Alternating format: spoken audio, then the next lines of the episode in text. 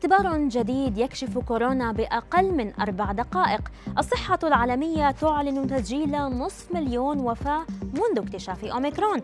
ودراسة تقول أن تغييرات طفيفة في النظام الغذائي قد تطيل العمر. أبرز أخبار الساعات الأربع والعشرين الماضية في دقيقتين على العربية بودكاست.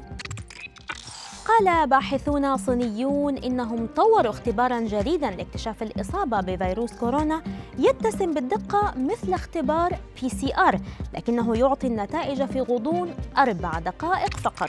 وتعد اختبارات PCR الأكثر دقة وحساسية لاكتشاف الفيروس بيد أن نتيجته تستغرق ساعات.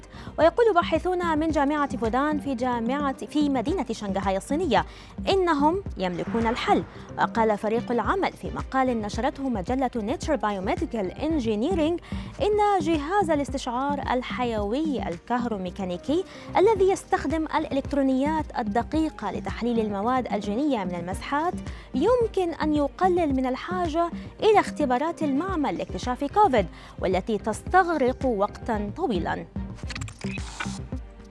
أعلنت منظمة الصحة العالمية تسجيل نصف مليون حالة وفاة بسبب فيروس كورونا منذ رصد متحور أوميكرون العام الماضي. ووصف مدير إدارة الحوادث في المنظمة الرقم بأنه يفوق المأساة إذ تم تسجيل الوفيات رغم اللقاحات الفعالة. وشددت منظمة الصحة العالمية على أن أوميكرون يتسبب في أعراض مرضية أقل خطورة من المتغيرات السابقة لكنه لا يزال خطيرا جدا وقد ظهرت العديد من السلالات الفرعية منذ اكتشافه. قالت دراسة حديثة إن استبدال النظام الغذائي الذي يركز على اللحوم الحمراء والأطعمة المصنعة بنظام غذائي محسن يركز على تناول المزيد من الفواكه والخضروات والبقوليات والحبوب الكاملة والمكسرات.